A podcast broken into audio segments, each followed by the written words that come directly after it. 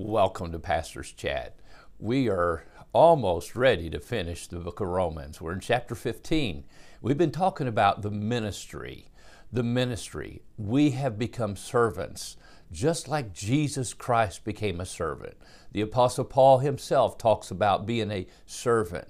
And we, as believers, are to be servants to one another. Wash one another's feet, love one another, care for one another, pray for one another. The one another's in the New Testament are awesome. Remember what the church is the ecclesia, the called out ones. We are called out to show forth the glory of God through Jesus Christ and the unity that He gives us despite our diversity, despite our differences. We are one in Jesus Christ. That was his prayer.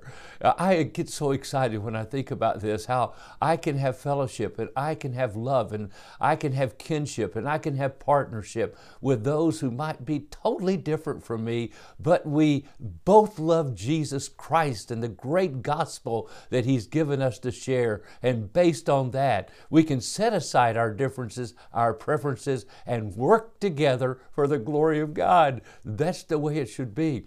And that's what's been so exciting about ministry these past 50 years for me. 50 years ago, this fall, I had the privilege of going to Lynchburg Baptist College.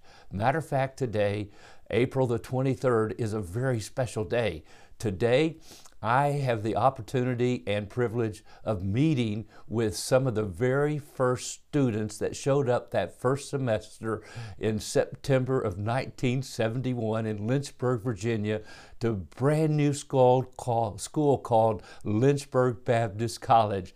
And today, because of Gene Albert and Paula Oldham Johnson and uh, some others who have worked so hard, we have people coming from all over the nation coming back together today, this evening, to, re- to meet for a reunion and to celebrate what God began to do back 50 years ago this fall at Lynchburg Baptist College. It's amazing from a handful of students, a little bit over 100 of us who showed up that first semester today to the tremendous great impact Liberty University is making in this community and around the world for the glory of God.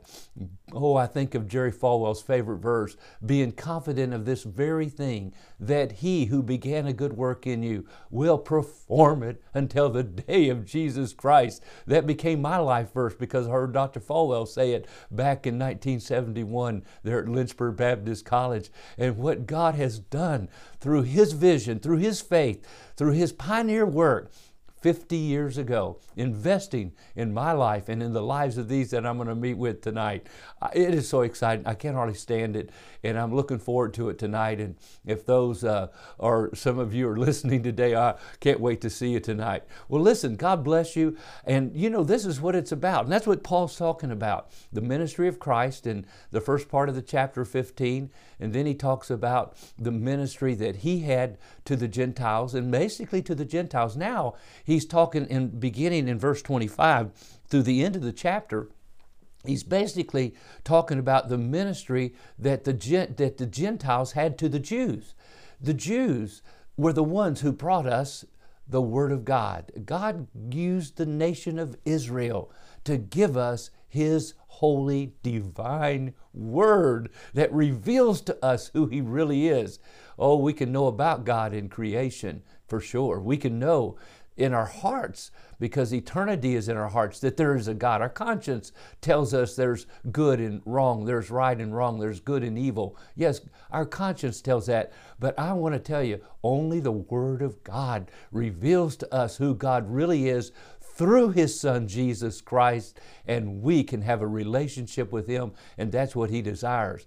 Now, Paul tells us that the Jews gave us this gospel, they gave us his son, Jesus Christ. They gave us the Word of God. Now we're a debtor to him, he's telling these saints at Rome.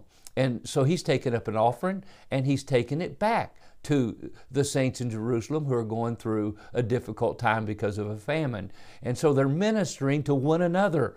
Oh, thank God for people that minister to one another. And I think over the years of these students and young people from Liberty University and other colleges and Christian schools and other backgrounds and ethnic groups that have come together to minister to one another to make the body of Christ what it is today for the glory of God.